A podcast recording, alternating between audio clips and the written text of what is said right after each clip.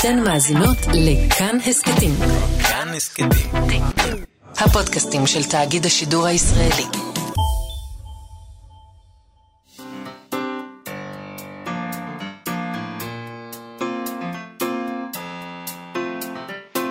מה שכרוך עם יובל אביבי ומה יעשה לה.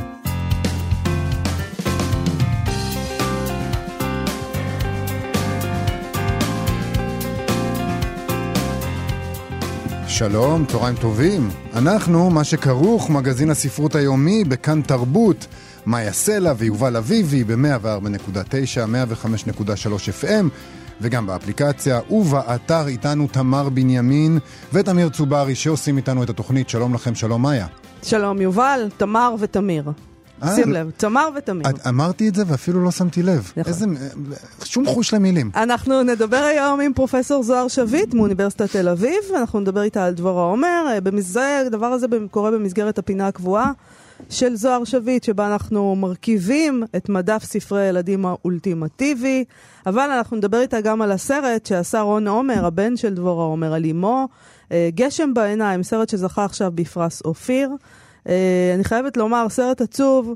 נראה שהיא הייתה אישה עצובה, אה, בשביל הדור שלי, היא הייתה הגברת הראשונה של הספרות, והיא הייתה עצובה. וזה אה, זה קשה לראות את זה, זה סרט נורא נורא יפה, זה קשה לראות את זה כיוון שאתה מדמיין לעצמך את האנשים האלה כאנשים לחלוטין שלמים, מושלמים כזה. זאת אומרת, היא ידעה, היה לה מטרה, היא ידעה, וזה... גיבורת על של הספרות. כן. כשאתה ילד אתה חושב על זה ככה, אבל- כשאתה מבוגר אתה כבר מבין שזה לא עובד ככה, אנחנו נדבר אבל גם... למה עם- לנפץ לנו ככה? אה, כי אנחנו רוצים לדעת את האמת. אה, האמת זה דבר חשוב, אנחנו נדבר גם עם רונה אומר, אה, על הסרט שהוא עשה. נכון. אה, אז אנחנו נדבר על הספרים שלה ועליה, וגם נשמע קצת את קולה, ו... אבל נתחיל עם שקרים, הגזמות, כזבים ושלום עליכם. זה, זה, זו ההתחלה. אפרופו שאתה אומר למה אנחנו רוצים לדעת, ואני אומרת לך, כי אנחנו רוצים לדעת את האמת, אז אולי אתה, שלום עליכם אולי חושב פחות. אחרת. לא, גם בשביל זה קוראים ספרות, נכון? כדי... כדי שישקרו לנו בעצם, זה מה שאנחנו רוצים.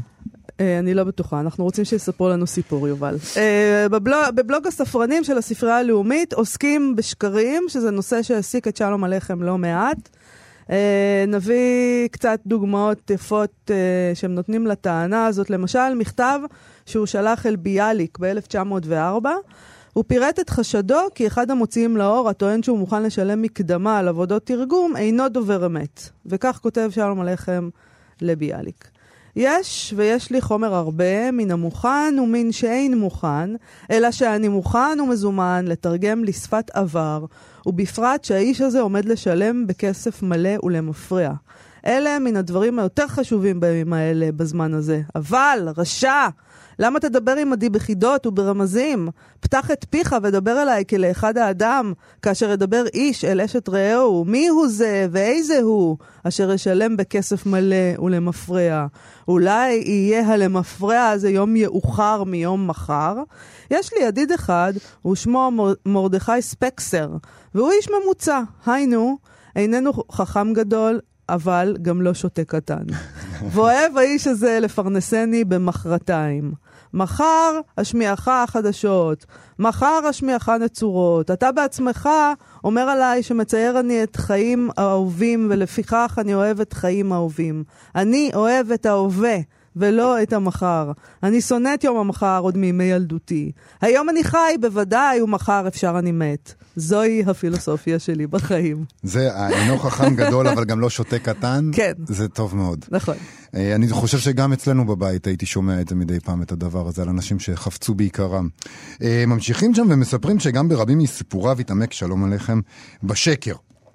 בסיבות המצאתו ובאופני השכלול שלו, וכך, למשל, הסיפור, הרומן הראשון שלי מג- מגולל אה, מסכת שקרים ענפה שפיתח מורה צעיר כדי לשמור על משרתו.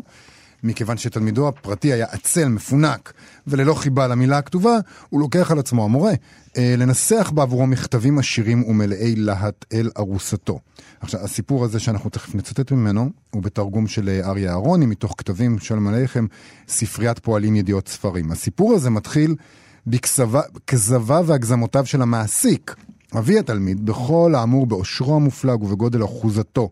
השקרים מוגזמים בתכלית ומאופיינים בירידה לפרטי פרטים בתיאורים המגרים את החושים. והנה הציטוט. והגן שלי, את זה צריך לראות, זה יער, לא גן. התפוחים שלי, והאגסים שלי, והשזיפים שלי, והענבים, הכל, ברוך השם, יש לי משלי. ליקר מעץ הדובדבנים שלי, ויין מהענבים שלי, וצימוקים משלי, ואפילו הדגים באים לי מהנחל שלי. ועוד איזה דגים, שיבוטים, וקרפיונים, וטינקות, והברומות, הברומות כאלה. הפטרון שלי פורס לרווחה את שתי ידיו, עד שאני נוטה מעט הצידה כדי לפנות מקום להברומות שלו. כמובן, כשהוא מגיע אל בית המשפחה, אה, הוא נוכח לדעת, המספר, שהגן היה רגיל לגמרי, וכי גם אה, כל שאר הפרטים בתיאור אינם קשורים למציאות. אבל לפני שהוא אה, מציין את זה, הוא מונה את כל סוגי השקרנים, לא את כל, את סוגי השקרנים הקיימים. וככה הוא כותב: מינים שונים של שקרנים יש בעולם. יש שקרנים שאיש לא דוחק בהם, שאיש לא מושך אותם בלשונם, אלא סתם כך, פה להם, והם מדברים. בין השקרנים האלה יש שלושה מינים. שקרן של אתמול, שקרן של היום ושקרן של מחר. השקרן של אתמול יספר לכם מעשיות ובדיות שפרחו במוחו.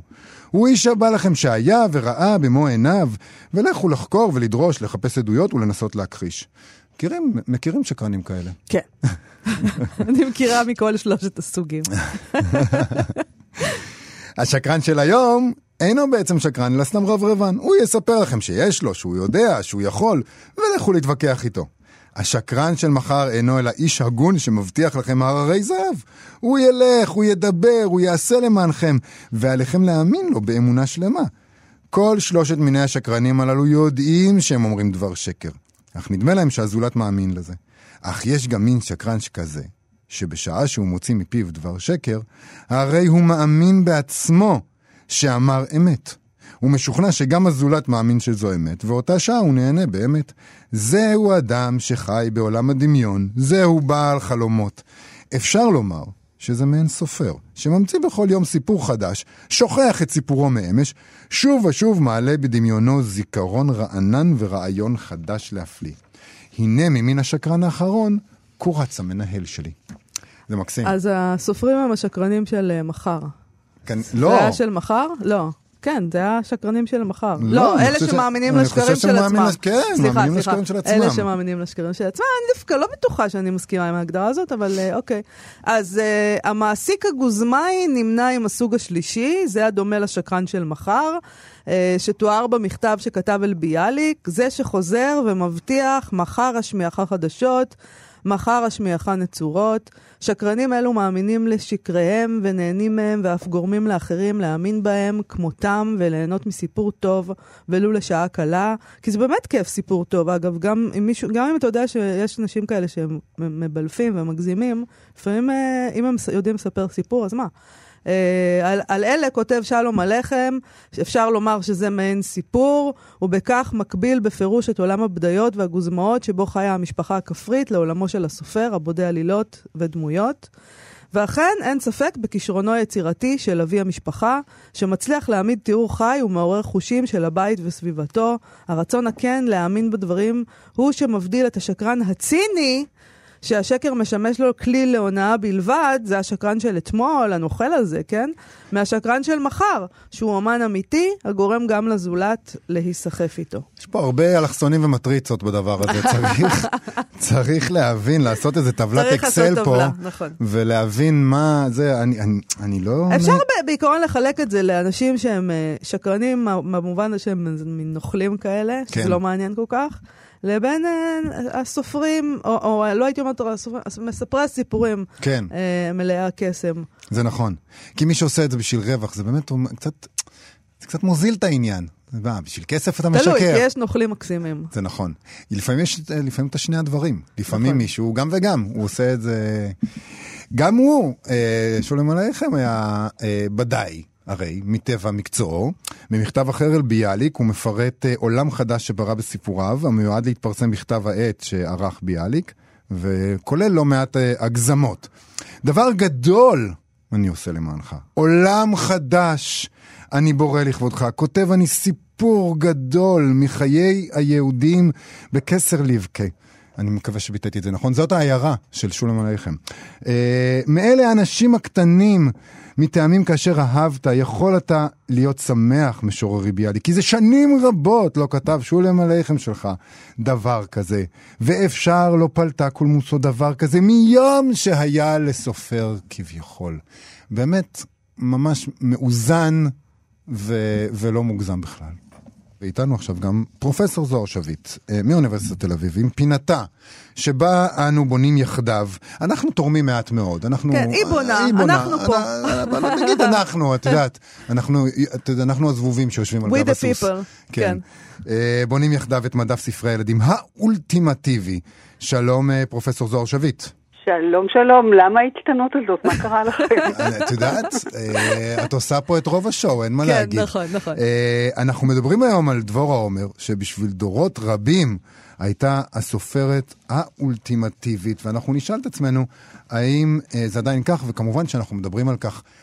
היא כתבה 98 ספרים שחלקם אה, נכסי צאן ברזל של אה, התרבות העברית לילדים ונוער, אבל אנחנו מדברים עכשיו בעקבות הסרט שעשה בנה, רון עומר, גשם בעיניים, זכה עכשיו בפרס אופיר, ש- שהספר הספר בעצם מדבר על הטרגדיה. הסרט. של, הסרט, סליחה, מדבר על הטרגדיה של דבורה עומר. גם.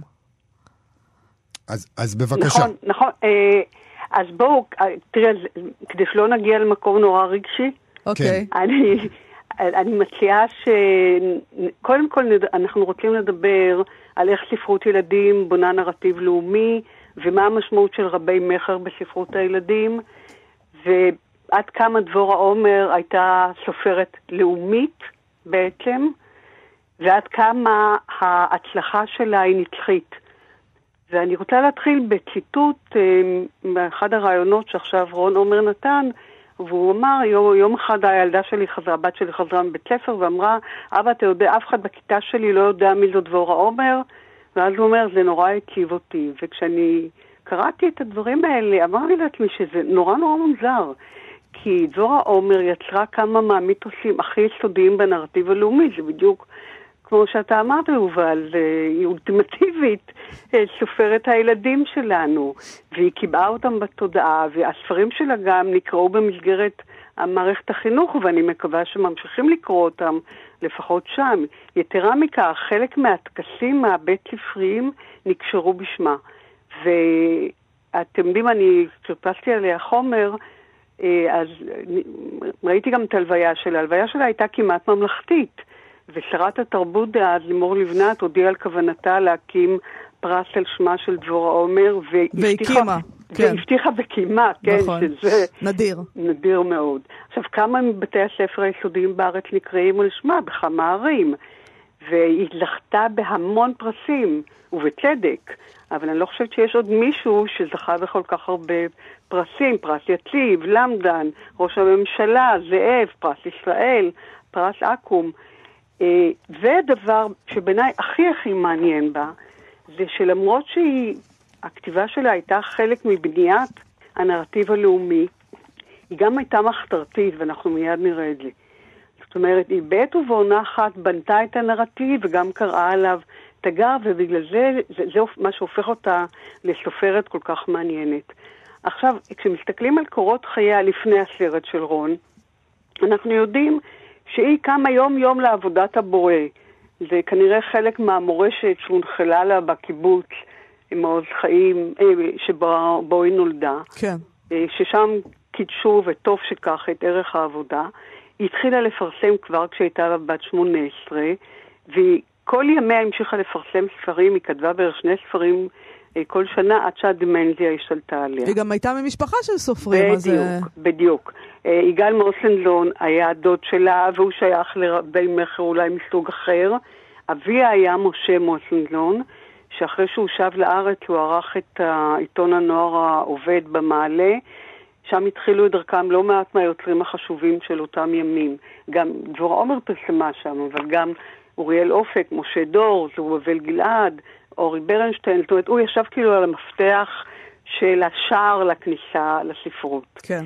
Uh, עכשיו, חלק מהספרים שלה היו לרב מכר היסטרי, ובסרט הגיל עומר, אחיו של רון, מספר אנקדוטה כל כך מצחיקה על הנשיקה שהלכה לאיבוד. הספר יצא לאור ב-78' והוא אזל במהירות רבה, ואז התלקח ריב ליד דוכן הספרים של הוצאת שרברג, שני, שניים אוחזים בה, ששני שני קונים רבו על הזכות לרכוש את העותק, ואז אחד מהם אמר את המשפט האולטימטיבי, אבל אני חבר ההסתדרות.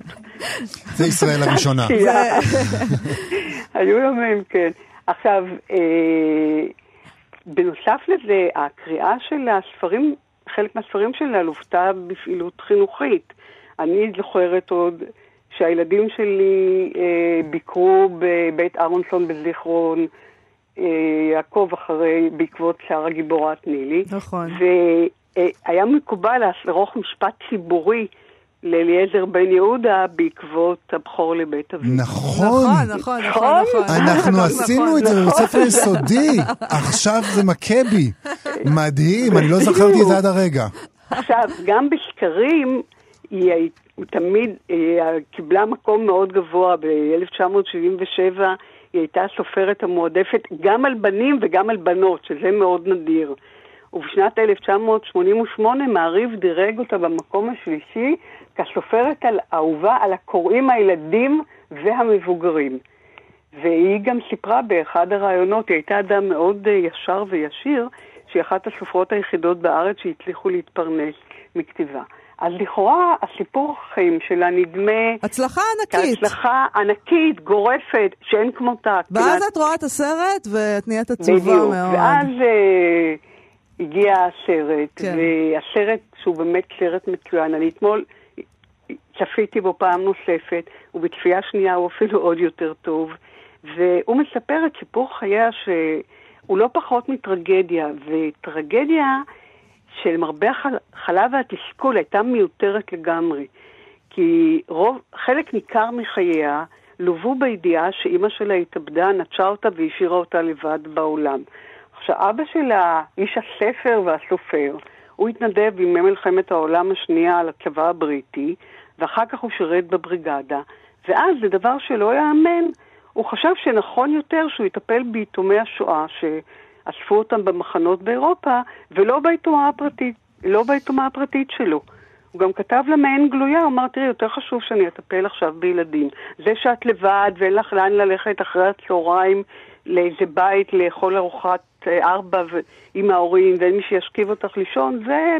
כן, אבל היא הייתה בקיבוץ, היא כאילו והיו אז לא- מטפלות, אבל לא ככה ראו. את זה אז, ככה והיא ראו אגב את לא זה אז. סלחה לו על זה לעולם, כן. מפני שתחושת הנטישה הייתה מאוד קשה. עכשיו, מה שמתברר בסרט, שבשלב מאוד מאוחר בחייה, כשהיא כבר מבוגרת וכשהיא כבר כן, סופרת. בשנות היא ה-30 סופרת, המאוחרות סופרת לחייה. מוכרת, נכון. מישהו פונה, איזה חוקר פונה אליה בבקשה שהיא היא תכתוב את סיפור חייה, ואז היא אומרת לו, אוקיי, אם אתה כזה חוקר, אולי תבדוק מה קרה עם אמא שלי. ואז מתברר שהיא בכלל לא התאבדה, זאת אומרת, התחושה הזאת של הנטישה, אתם יודעים, התאב- התאבדות של אחד מההורים האלו, זה, הטראומה הכי גדולה שבן אדם יכול לעבור. היא לא התאבדה, אלא אימא שלה נהרגה בתאונת אימונים, אימוני ירי של ההגנה. אסור היה אה, לפרסם את זה בגלל החשש מהשלטונות הבריטיים. ומאוחר יותר התברר שהמטפלת האהובה על, על דבורה הילדה היא זאת שהרגה את אימא שלה.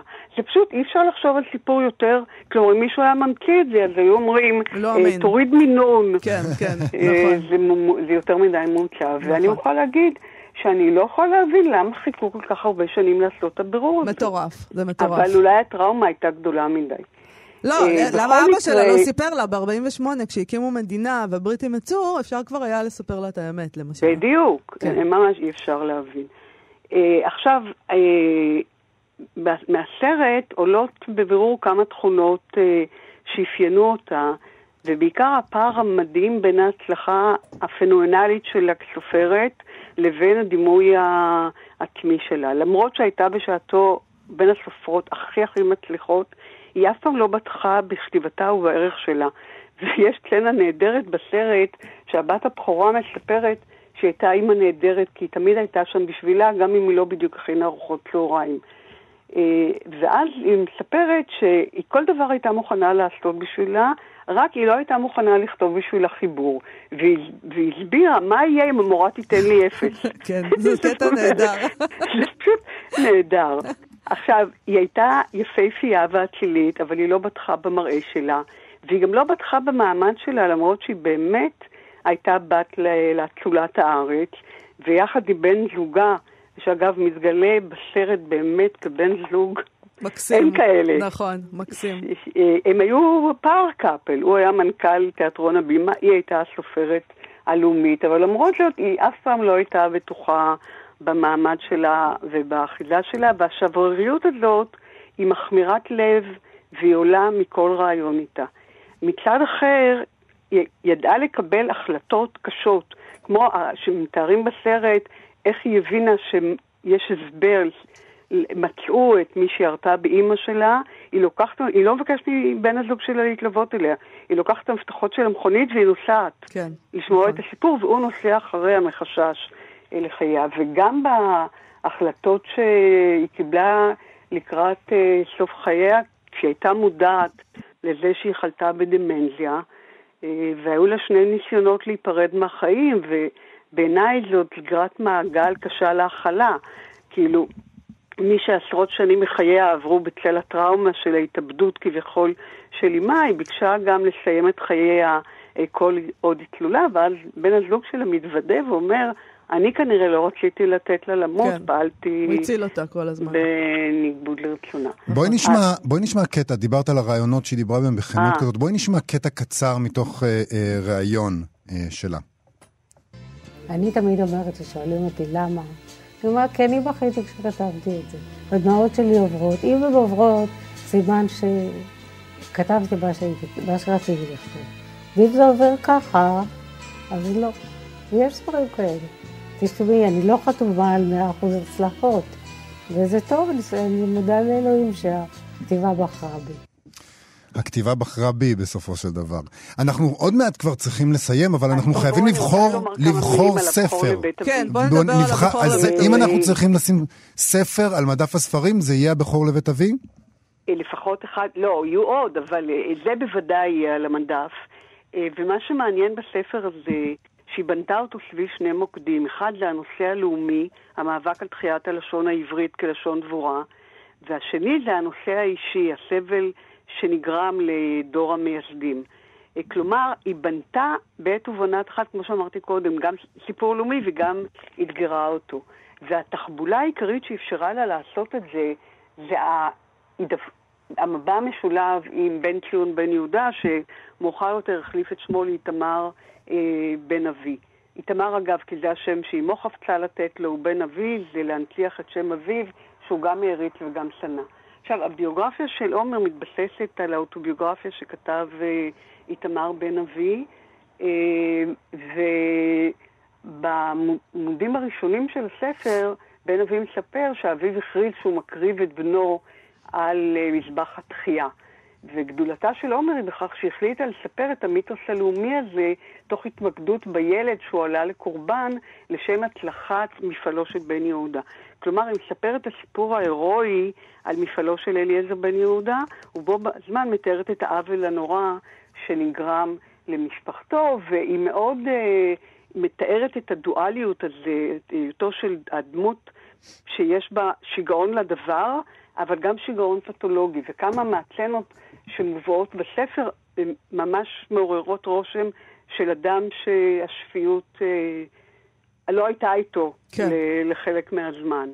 אה, היא מתארת איך קצב אדמדם עלה על שפתיו כשהוא יום אחד גילה שה- שדבורה, אמ- אמא של בן ציון, שרה לו ברוסית, ואיך כשאימו הגיעה לארץ עשתה את כל הדרך. הוא בא לקחת אותה מיפו, והוא לא הסכים לדבר איתה כי הוא מדבר רק עברית. תחשבו על האישה הזקנה המסכנה הזאת, שעברה את כל טלטלות הדרך, והבן שלה לא מסכים אה, לדבר איתה. מזעזע. או כשדבורה עמדה ללדת את ילדם הרביעית, הוא לא הסכים בהתחלה לקרוא לשכנה הערבייה סלימה, כשהיא תיילד אותה.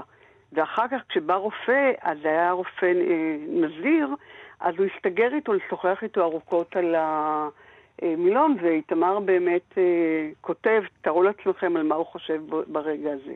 מצד אחר, אני רוצה להעיר שבעקבות המחקר שאני עושה עכשיו, אחרי שאני גיליתי בפריז לפני כמה שנים למעלה ממאה מכתבים בצרפתית וגרמנית, שמספרים את הסיפור של המילון ואת הסיפור של אה, איתמר בן אבי, אז הוא מתגלה כפנטזיור לא קטן, אבל זה באמת נושא לשיחה אז, אחרת. אנחנו לא כי צריכים, את אומרת, לסמוך. זה ארוך. לא, לא צריך לסמוך על איתמר בן אבי בהכרח, את אומרת. אה, לא, ממש לא. אה, הוא היה אוקיי. עיתונאי, והוא כתב, זה היה עיתונאי של עיתונות אה, סנסציונית. אוקיי. אז את כל החיים שלו ארגן כדי שהיא תישמע. אני בעיניי זה דווקא מוצא חן, זה מוצא. חן. רגע, אבל נכון? שאדם בונה לו חיים של פנטזיה. אני רוצה רק. לשאול, אמנם זה לא בעניין עכשיו, אבל איפה, את אומרת שגילית 100 למעלה מ-100 מכתבים בצרפתית ובגרמנית בפריז, אצל מי הם? בארכיון של אליאנס, אה, אוקיי. אליאנס ישראלי פרנקי. תביאי את זה יום אחד לידיעת הציבור, אני מקווה. אז אנחנו בוחרים בספר, אם אנחנו חייבים, אנחנו בוחרים בבכור לבית אבי של דבורה עומר, ניתן לו שהיא... את הבכורה, כן. ננצח את זה כך, כי בטוח שאנחנו נדבר על לפחות עוד ספר אחד שלה, אבל ללא ספק זכות הבכורה נתונה לבכור לבית אבי, מפני שהוא פשוט ספר נפלא. תודה רבה לך, אה, פרופסור זוהר שביט, תודה על. הש- על השיחה הזאת. גשם בעיניים. אה, דיברנו על הסרט הזה עכשיו עם, אה, קצת עם זוהר שביט, הסרט שביים רון עומר, הבן של דבורה עומר, מותר להגיד הבן של דבורה עומר בהקשר ברור. הזה, הוא עשה סרט על אימא שלו, סרט שזכה עכשיו בפרס אופיר לסרט יהודי עד 60 דקות, רון עומר הוא במאי ועורך, שלום לך רון עומר. שלום. אהלן. אז אני, אני תוהה, מה גילית, אם, אם בכלל, שלא ידעת לפני שיצאת למסע הזה של לעשות את הסרט? אה, מה, מה לא גילי, גיליתי- אם גילית משהו על אימא שלך או על המשפחה? האמת שלא, אבל אני יודע שזה קצת מאכזב התשובה הזאת, אבל אה, לא גיליתי משהו חדש. אה, אני הכרתי את הסיפור הזה טוב, שמעתי אותו לא מעט בילדותי, וגם אימא שלי כתבה את פגיעה ישירה, שזה בעצם אוטוביוגרפיה שהיא כתבה לבני הנעורים, ושם בעצם היא גוללה את הסיפור הזה. אבל אני חושב שהדבר שכן גיליתי או למדתי, זה עד כמה בעצם אימא שלי אה, כתבה שוב ושוב אה, את הפצע של עצמה. אה, אנחנו מכירים שהספרים של אה, אימא שלי, של דבורה עומר, היא כותבת אה, הרבה על גיבורים, שגיבורי הציונות, אנשים שבזכות המעשים שלהם קמה פה מדינה, אבל הגיבורים האלה בעצם הקריבו את הילדים שלהם. נכון, והיא כאילו. בעצם הייתה אחת מהילדים האלה שהקריבו אותם. נכון, והיא בעצם כל הזמן חוזרת לסיפור הזה, ואני חושב שככה מנסה להביא איזה שקט לנפשה. תשמע, פרופסור זוהר שביט מפקפקת קצת בקביעה שילדים היום ובני נוער היום לא מכירים את דבורה עומר. היא היא דיברה איתנו היא, היא עכשיו. אמרה שהיא לא מאמינה, אבל אני חושבת שהם לא מכירים אותה כמו שאנחנו הכרנו אותה. אולי היא לא משמעותית כל כך, אבל היא מציינת שם ש... אמ, ש... שיש עדיין בתי ספר שקרויים על שמה, וש... ו... יכול להיות, יכול להיות שפשוט היא, היא יותר מוכרת מכפי שאתה חשבת? בקרב בני. נוער וילדים? הלוואי, אה, אני מאוד מקווה שזוהר צודקת, ונכון, יש המון בתי ספר חדשים שנפתחו בשנים האחרונות וקרויים על שמה של אה, אימא שלי, וזה מאוד מאוד משמח. בתי ספר ככה מאוד אה, איכותיים. אה, אני, אני מקווה, אני, אם זוהר יודעת, אולי היא יודעת, אה, יש לה נתונים יותר ממני, אבל נדמה לי שחוויית הקריאה הזאת של אה, ככה להסתגר אחרי הבית ספר, אה, בחדר שלך עם אה, ספר, אה, ו- וספר של דבור עומר, אולי זה דבר פחות אה, נפוץ מכשאנחנו זוכרים כשהיינו יכול אנחנו להיות, ילדים. שרון, שזה קשור לזה שהנרטיב הלאומי הזה אה, השתנה. השתנה, ואנשים אה, לא רוצים, אה, ילדים, אה, אבל גם מבוגרים, לא רוצים את זה עכשיו. לא ככה. יכול מאוד להיות, כן. יכול מאוד להיות, אבל אני חושב שאני מעביר בסרט, אה, הספרים של אמא שלי הם, אה, הם מלאי רגש ודרמה, ואני חושב שמי שחושש מספרים שהם אה, אה, עם אג'נדה או איזה נרטיב, אה, אה, החשש הזה מתבדה ברגע שהוא צולל לתוך הספר, כי אלה פשוט אה, אה, ספרים שהדרמה בתוכם והרגש אה, אה, סוחפים את הנוער ואת הילדים, אה, ובדרך כן, גם לפעמים לומדים אה, משהו. מה שאני הרגשתי כש, אה, כשראיתי את הסרט הזה, וג, וזה גם מה שזוהר הרגיש, אבל אני מניחה שרוב האנשים, זה עצבות גדולה, שדבורה עומר הייתה אישה מאוד מאוד עצובה. אתה כילד הבנת את זה? ראית את זה ככה? אני חושב שכילד לא, לא ראיתי את זה.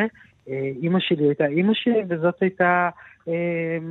אה, זה מה שהייתי רגיל אליו, ולא חשבתי גם אף פעם במונחים כאלה של אימא עצובה, או אימא דיכאונית, או שהרגשתי שמשהו חסר. אמ, אבל כן אני זוכר אותה כמובן כשם הסרט אה, מאוד קלה לדמוע, מאוד מאוד רגישה. אה, ידענו שככה עם אמא צריך אה, לטפל בכפפות של משי. אני רוצה לשאול בהמשך לשאלה הזאת של מאיה, אה, אני מניח שאתה מקבל הרבה את התגובה הזאת. אנחנו אוהבים גיבורים. אנחנו, כשאנחנו, יש לנו סופרת אהובה, סופרת כל כך דומיננטית, סופרת כל כך, שכולם קוראים אותה, אנחנו אוהבים לשים אותה, אנחנו הקוראים, כן? אנחנו רוצים לשים אותה על פדסטל ולחשוב עליה כעל איזה מין סופר וומן כזאתי, שצוק ניצב על, על, על, לא יודע מה, על ים החיים. ובטח אתה מקבל את התגובה הזאת הרבה על אנשים שאומרים, בואנה, זה שברת לנו את המיתוס, ו, ובעצם כאילו, הם אומרים לך, מה עשית? אימא שלך היא לא רק שלך, היא של כולנו, ואתה שברת לנו. אה, לי הוא לא שבר את המיתוס. אני קראתי פגיעה ישירה. זאת אומרת, לא דמיינתי לעצמי שהיא כל הזמן עצובה, אבל אני ידעתי את הסיפור שלה פשוט. נכון, אבל כן, זה עדיין, ללא ספק, ללא ספק, משהו נסדק שם. יש שם, אתה רוצה להאמין שהאנשים האלה, בתור ילד, מישהו שכל כך הצליח לכתוב לילדים ולנסח את הדברים האלה ולנחם אותך, אתה רוצה להגיד לעצמך שהוא לא צריך את הנחמה הזאת, הוא חזק בשבילך, הוא מציע לך את הנחמה. אבל זה חוטא דווקא. ליכולת שלך להזדהות עם הגיבור. אה, איך אתה מזדהה עם גיבור? עם זה שאתה מזהה בו תכונות שאולי קיימות גם בך, והוא אנושי, והוא פריך, והוא פגוע, פגיע. ואני חושב שאם הייתי מייצר איזה דמות של איזה גיבורת על, אה, היכולת של הצופים להתחבר אליה הייתה לא, אה, פוחתת משמעותית ואולי אפילו לא קיימת. ככה אני מאמין. אתה, אז אתה מרגיש אבל בעצם מהתגובות שאתה מקבל על הסרט, שאנשים מרגישים שהיא לא רק שלכם, היא גם שלנו? כן, כל אחד יש לו את הדבור העומר שלו, ובתגובות שאני מקבל לסרט שמאוד מאוד משמחות אותי, וכל אחד מוצא בתוך הסרט את עצמו אה, דרך הדבור העומר שלו. אה, ואני לא חושב שמישהו אה, נבדק לו משהו או שהוא שפגעתי באיזה דימוי. פשוט יובל הוא בן אדם מאוד רגיש, אז הוא מרגיש ממש, הוא התערער. אני גם צריך דרמה, זאת אומרת, אני צריך שיקרה משהו. אין מספיק דרמה בחיים של דבור עומר? לא, לא, יש... שם ישמור. יש אה, המון המון אה, דרמה. זה סרט יפה מאוד ומרגש. נכון. ושווה לראות אותו, ולא צריך להיבהל מסדיקת המיתוס. אף אחד לא נבהל חוץ ממך. אלא פשוט לגלות את הדמות האנושית הזאת שכתבה את הספרים אה, שכולנו כל כך אהבנו. רון עומר, תודה רבה לך, זה הסרט גשם בעיניים. תודה, והסרט זמין לצפייה בהוט 8 וב-VOD של הוט. אה, תודה רבה לכם. אנחנו עוברים עכשיו לפינת אה, ביקורת הביקורת שלנו, ואנחנו נדבר על ביקורת של יוני לבנה משבעה לילות בידיעות אחרונות, על הספר להיות אישה סופרת של עמליה כהנא כרמון, שיצא בהוצאת הקיבוץ המאוחד, וככה הוא תוהה בפתיחת הביקורת יוני, שלו. יוני, יוני לבנה, כן. כן. מצליחים להיזכר בנאומי ניצחון של נשים? בסיסמאות קיסריות כמו באתי, ראיתי, כבשתי? הדמיון ההיסטורי מתעצל ללכוד נשים ברגעים של ניצחון, זכייה, השלמת מעגל. לפחות בעברית.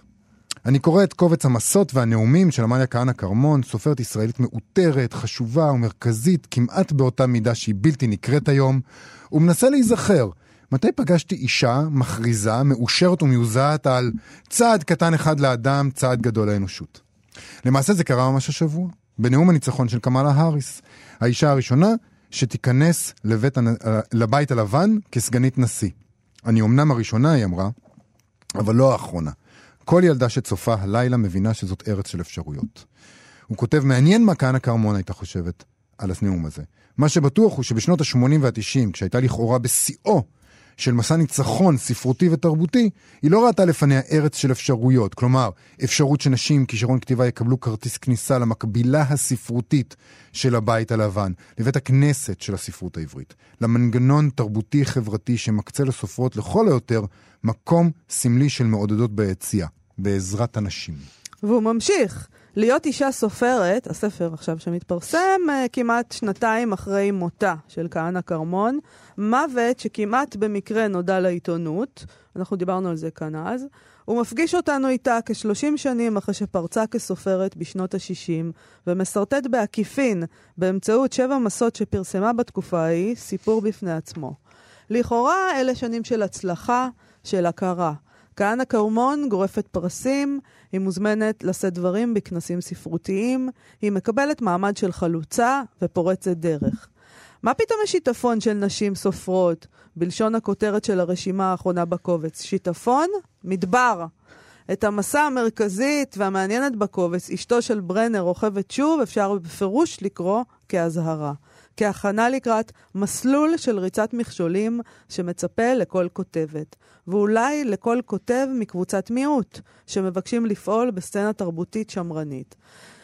ציטוט, הוא מצטט, אה, סופרת מתחילה היא לא בדיוק אומן, היא תופעה, כמו ילד פלא, זה יעבור לה, כולם בטוחים. כהנא כרמון מתארת את המקסימום שסופרת ישראלית יכולה לצפות לו. לאט לאט כורכים סביב האישה הזאת חבלים, קושרים אותה וחונטים אותה לכלל אנדרטה מאובנת, הופכים אותה למוסד, עכשיו היא אמורה לנוח על זרי הדפנה הפורימים האלה. היא לא עוד יוצר חי, צלבו אותה. הרשימה הזאת, מסלול המכשולים שמסתיים בצליבה, מתחילה בטון משועשע, בהזמנה לדיאלוג, אבל כבר אפשר לשמוע את הביעבוע, את ההכנה לקרב. הוא מצטט מתוך הספר נאום של כהנא כרמון, וכותב אה, כך, חברים, אה, זה מתוך הציטוט כמובן, חברים לפני שנתיים, כאשר אה, אברהם בית יהושע קיבל את פרס ברנר, הוא קרא לדבריו בשם אשתו של ברנר. הוא התייחס בכך לאשתו המטאפורית של ברנר, כשהנושא היה זה, רעייתו הנאמנה והמסורה של הסופר. מה הם חלקה, מקומה ותפקידיה ביצירתו. מקום ותפקיד של מי שנמצא מאחורי הקלעים. אני רוצה להמשיך מן הנקודה בה הוא סיים את דבריו, כדי, כך שהדברים שלי יישאו את הכותרת אשתו של ברנר רוכבת שוב, כמו במערבונים. אני רוצה לחזור לאשתו המטאפורית של ברנר, לבדוק מה מצפה לה כאשר היא מקבלת החלטה לנסות לכתוב דברי ספרות בעצמה. זה פשוט אה, נורא פשוט בעצם. כל אישה צריכה אישה שתחכה לה בבית. זה מה שזה אומר. זה, זה בחירה, זה בחירה וזאת, לגיטימית. יכול להיות שזאת הבחירה יכול להיות, זה מה שצריך ההגיונית לעשות, שלנו, כן. כן. הוא כותב... אה, עליכם אי אפשר לסמוך. לא, ממש לא. אה, תשמעי, אם, אה, אם זה ככה, אז אנחנו נבקש שאתם תחכו לנו פשוט. זה בדיוק מה שאנחנו צריכים. מה זאת אומרת? אתם... זה מה שתמיד קורה. נכון? אז מה? אמ- אז אתה תבקש. אפשר לסמוך עלינו שנעשה בדיוק את זה, כן. אנחנו מאוד עקביים. יוני לבנה כותב, הנאום הזה הוא נאום של מתאגרפת ותיקה, שולפת מיומנת. הוא משתמש בקטלוג אומלל של נשות הסופר ומפנה אקדח של מילים לכיוון הקהל. לכיוון עושי החסד, הפטרונים, המבקרים והמבקרות. הוא הופך את הצליבה למופע ראווה שנון. שרה אחמד, אחת ההוגות הפמיניסטיות הבולטות בזמנו, טבעה את הביטוי פמיניסטית מבאסת. ליתר דיוק, רוצחת שמחות, באנגלית זה פמיניסט קילג'וי. מי שמרחיבה את מצב הרוח סביב השולחן בדיבורים שלאף אחד אין סבלנות לשמוע. אבל עוכרת שמחות כזאת, אומרת אחמד, מפקפקת בתפיסה המקובלת לגבי שמחה, סיפוק, הצלחה, מתוך ידיעה שהמובן המקובל של שמחה הוא למעשה המחיר הפרטי והחברתי של תהליך שוחק ומכאיב. המחיר של הניסיון להשתלב בחוקי משחק שפועלים נגדה. ומה שבעצם הוא אומר, אה, זה שכהנא כרמון לקחה על עצמה את התפקיד הזה. הוא כותב שהספר הזה דורש שיתווכחו איתו, שיתחשמלו ממנו, שיצביעו על נקודות העיוורון שלו. אה, ההתחלה של דיון כזה נמצאת באחרית הדבר, שכתבה יערה שחור, היא עורכת הספר ביחד עם גדעון טיקוצקי. אבל היא, הוא כותב, היא מביעה, כהנא כרמון, מביעה ספק עמוק גם לגבי האפשרות של ויכוח כזה. במקביל לנושא הראשי שהרשימות של החוקרות, הן מגיבות גם להתפוררות של ספרות ושל מרכז ספרותי, כפי שהיא הכירה אותם. הביקורת, סגירת החשבונות, כל אלה מופנים כאן, הוא כותב, כלפי מה שהוא מובס וחסר אונים יותר מכל סופרת, הספרות העברית בשלהי המאה ה-20. טוב, זה מאוד מעניין, וגם מתכתב אה, איכשהו עם השיחה שלנו על הביקורת של חביבה פדיה על א' ב' יהושע אתמול. אה, היא, היא אמנם אישה, אבל, היא קוראת לנו בעצם לייצר קאנון חדש של סופרים מזרחיים, ובאמת חשבתי לעצמי, כשקראתי את, הדברים של אה, פדיה אתמול, על, על, עלה בי כזה המחשבה, על איזה ספרות ועולם ספרותי בעצם היא מדברת. הרי, הרי לפעמים נדמה שהספרות היא גוססת, השדה הספרותי נאבק על חייו. אתה יודע, אז, אז בזמן שאנשים עסוקים בלחלק לקטגוריות, את מה את מחלקת אבל? אין כלום.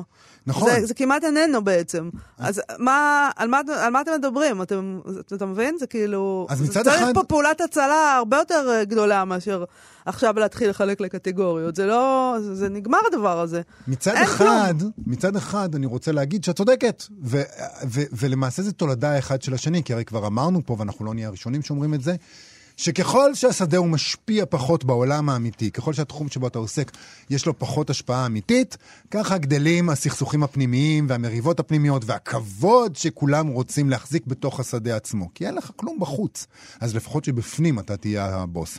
אז מצד אחד, אני רוצה להגיד את זה. אבל מצד שני, צריך לחזור גם לדברים של חביב עבדיה, שהיא אמרה, שדיברנו עליהם אתמול. היא אומרת, היא אומרת, כן, מסע ההצלה מתחיל בזה. היא אומרת, אם אנחנו רוצים להציל, אני חושב שהיא חושבת שהיא תציל את הספרות העברית, אם היא תייצר את הקאנון המזרחי. ויכול להיות שצריך לענות את זה גם למעלה כהנא כמון. הספרות העברית יכולה להינצל אם ייווצר הקאנון, אם ייווצר הוויכוח הזה על מקומה של האישה, לא להביע ספק, אלא להגיד, כן, אשתו של ברנר רוכבת שוב, וצריך שהיא תרכב שוב, וככה באמצעות הכינון של הנרטיבים האלה החדשים, שאין בהם, יש בהם פחות... בשאיפה אין בהם הדרה יותר. אנחנו יובל, מייצרים... אשתו של ברנר יכולה לרכב עד מחרתיים, היא עדיין רק אשתו של. אז אה, אתה יודע, תודה רבה על העידוד הזה. שלא לדבר על אה, הסוס, כן? בוא, זה זמננו לסיים, ומזל, כי אתה יודע, אה, יש סכנה, יש פה סכנה שמישהו יהפוך את השולחן. תודה רבה לארז שלום, תמיר צוברי ותמר בנימין, שעשו איתנו היום את התוכנית. אתם מוזמנים לעמוד הפייסבוק שלנו ולעמוד הפייסבוק של כאן תרבות. אנחנו נהיה פה שוב מחר להתראות. להתראות.